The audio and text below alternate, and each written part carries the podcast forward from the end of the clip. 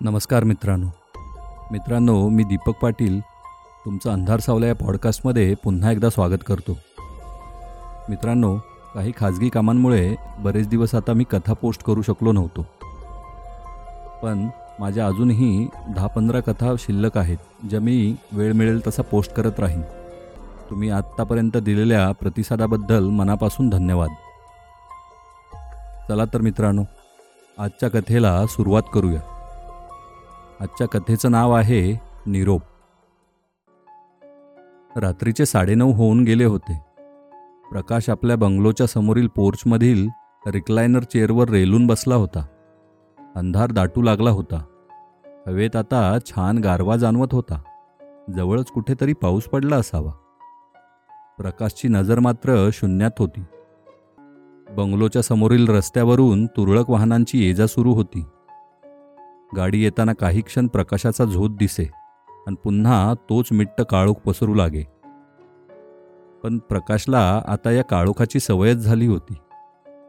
गेली दहा बारा वर्षे तो इथं एकटाच राहत होता. गावापासून एक दीड किलोमीटर दूर या बंगल्यामध्ये. इथला एकटेपणा जणू त्याचा सोबती बनला होता. पण रात्रीचं असं बाहेर पोर्चमध्ये बसून ये जा करणारी वाहनं बघणं हा त्याचा नवीन पास टाईम होता. आकाशात अचानक विजेचा लखलकाट झाला. प्रकाशने आकाशाकडे नजर वळवली. काळे ढग दाटू लागले होते. वारा आता नुकताच जन्मलेल्या वासरासारखा चोहीकडे दौडू लागला होता. हलकेच धुळीचे लोटही उठू लागले होते. पाऊस येणार बहुतेक. असं म्हणत प्रकाश उठला आणि आत गेला. आता रात्रीचे साडेदहा वाजत आले असावे. एव्हाना बाहेर धोधो पाऊस कोसळत होता. वाऱ्याने तर ताळाच सोडला होता. एखाद्या मस्तवाल हत्तीसारखं रौद्ररूप त्यानं धारण केलं होतं आणि त्याच्या नादी लागून पावसाच्या सरीही पिसाटल्यासारख्या झाल्या होत्या. हॉलच्या मध्यावर असलेल्या गोलाकार झुमराखाली ठेवलेल्या शिसवी लाकडाच्या आरामखुर्चीत प्रकाश बसून होता. हलकेच हेलकावे खात तो समोरच्या खिडकीतून वळवाच्या पावसाचा हा धुमाकूळ पाहत होता. गेटबाहेरील रस्त्यावरून क्वचितच एखादं वाहन आता जात असावं. वळवाचा पाऊस. अशाच एका पावसात एके सायंकाळी त्यानं आणि शुभ्रानं किती धमाल केली होती. शुभ्रा त्याची सहा वर्षाची मुलगी. तिच्या आठवणीने प्रकाशच्या डोळ्यात नकळत पाणी दाटलं. समोरच्या मेजवर ठेवलेला तिचा फोटो हातात घेऊन त्याने हलकेच उराशी कवठाळला. पुढच्याच क्षणाला स्वतःला सावरत तो परत त्या आरामखुर्चीवर येऊन बसला. आणि एवढ्यात त्याला बंगलोच्या लोखंडी गेटचा आवाज आला. कुणीतरी गेट उघडलं असावं बहुतेक. कोण आलंय एवढ्या रात्री मारायला? फुकटची डोकेदुखी प्रकाश काहीसा वैतागला. या एकटेपणाची त्याला इतकी सवय होती की त्याला आता कुणाशीच संपर्क किंवा संबंध नको होता. त्यात कुणी असं आगंतुक येणं म्हणजे त्याच्या सहनशीलतेचा अंतच जणू.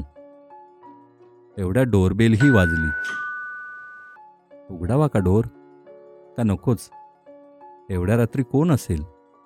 कुणी चोर वगैरे तर नसेल? पण खरंच कुणाला मदतीची गरज असेल तर? प्रकाश पुढं झाला आणि त्यानं डोअर लेन्समधून बाहेर पाहिलं. पोर्चमधील दिव्याच्या मंद प्रकाशात त्यानं पाहिलं. कुणीतरी स्त्री बाहेर उभी होती. पस्तीशीच्या आसपासचं वय असावं. पावसात भिजली होती. थंडीने कुडकुडत होती बिचारी. घ्यावं का आत? खरंच गरजू आहे की काही फार्स वगैरे असेल? अखेर मनाचा हिय्या करत त्याने डोर उघडला. माफ करा ह तुम्हाला त्रास देतीये पण हा पाऊस बघा ना थांबतच नाहीये. रेनकोट पण नेमका आजच विसरला. स्कूटर चालवणं शक्यच होत नाही आहे बघा. आणि तुमचा बंगला दिसला. वाटलं थोडा वेळ थांबावं. आत येऊन थांबले तर चालेल ना? पाऊस ओसरला की जाईन मी प्लीज? आवाज एवढा मधाळ. प्रकाश ऐकतच राहिला. असंही कुण्या बाईचा आवाज ऐकून त्याला आता दहा बारा वर्षे झाली होती. त्याला तसाच शांत उभासलेला पाहून ती बाई पुन्हा बोलली. तुम्हाला आवडणार नसेल तर जाते हमी त्रास दिल्याबद्दल सॉरी आणि ती जायला निघाली. माफ करा माफ करा. मी तुम्हाला ताटकळत बाहेरच ठेवलं. या ना आत या. प्रकाश बाजूला सरकला आणि त्यानं त्या बाईला घरात घेऊन डोर बंद केला. हॉलमध्ये आत आल्यावर त्यानं तिला निरखून पाहिलं. बाई खरंच सुंदर होती दिसायला. तिनं साडी नेसली होती. कसल्याशा ड्रेस कोडसारखी वाटत होती. लांब केसाची वेणी कमरेपर्यंत आली होती. पावसात भिजल्याने ती स्त्री अजूनच मादक दिसत होती. तिला सोफ्यावर बसण्याचा इशारा करत तो पटकन बाजूच्या एका खोलीत गेला आणि तिथून एक टॉवेल आणि ड्रेस घेऊन आला. त्या समोरच्या बेडरूममध्ये जा केस नीट पुसून घ्या आणि हा ड्रेस घाला. माझ्या बायकोचा ड्रेस आहे स्वच्छ आहे तो. ती स्त्री उठली आणि ड्रेस आणि टॉवेल हातात घेऊन ती बेडरूमकडे वळली. तिच्या पाठमोऱ्या आकृतीकडे प्रकाश नुसता पाहतच राहिला. पुढची पंधरा मिनिटे जणू तो आराम खुर्चीत बसून तिच्या बाहेर येण्याची वाटच पाहत होता. आणि ती बाहेर आली. पांढरा रंग तिच्यावर अगदीच खुलून दिसत होता. ती येऊन काहीसं अंग चोरून सोफ्यावर बसली आणि काहीतरी बोलायचं म्हणून बोलू लागली. माफ करा ह मी ओळख करून द्यायला विसरले. मी मीना. आपल्या गावच्या पुढं संग्रामपूर गाव आहे ना तिथल्या आरोग्य केंद्रात नर्स आहे मी. दोन महिन्यांपूर्वीच बदली झाली माझी इथं. माझं मूळ गाव केळघर. तुम्हाला माहितीच असेल ना केळघर? रोज मी संग्रामपूरला अपडाऊन करते या स्कूटरवरून. आज उपकेंद्रातून निघायलाच उशीर झाला मला. एका पेशंटला सलाईन लावावं लागलं होतं. आणि ते संपायलाच रात्रीचे साडेनऊ झाले. त्यामुळे उशिरा निघाले आणि नेमकं पावसानं गाठलं. म्हणजे तिच्या अंगावरची साडी हा ड्रेस कोडच होता. प्रकाशने स्वतःची खात्री करून घेतली. माफ करा पण माझ्याकडे काही खायला नाही आहे म्हणजे मी काही बनवतच नाही हल्ली. प्रकाश काहीसा संकोचाने म्हणाला. नको नको. त्याची काही गरज नाही आहे मी तुमच्या गावातल्याच त्या इराणाच्या हॉटेलमध्ये मगाशी चहा आणि समोसा घेतला.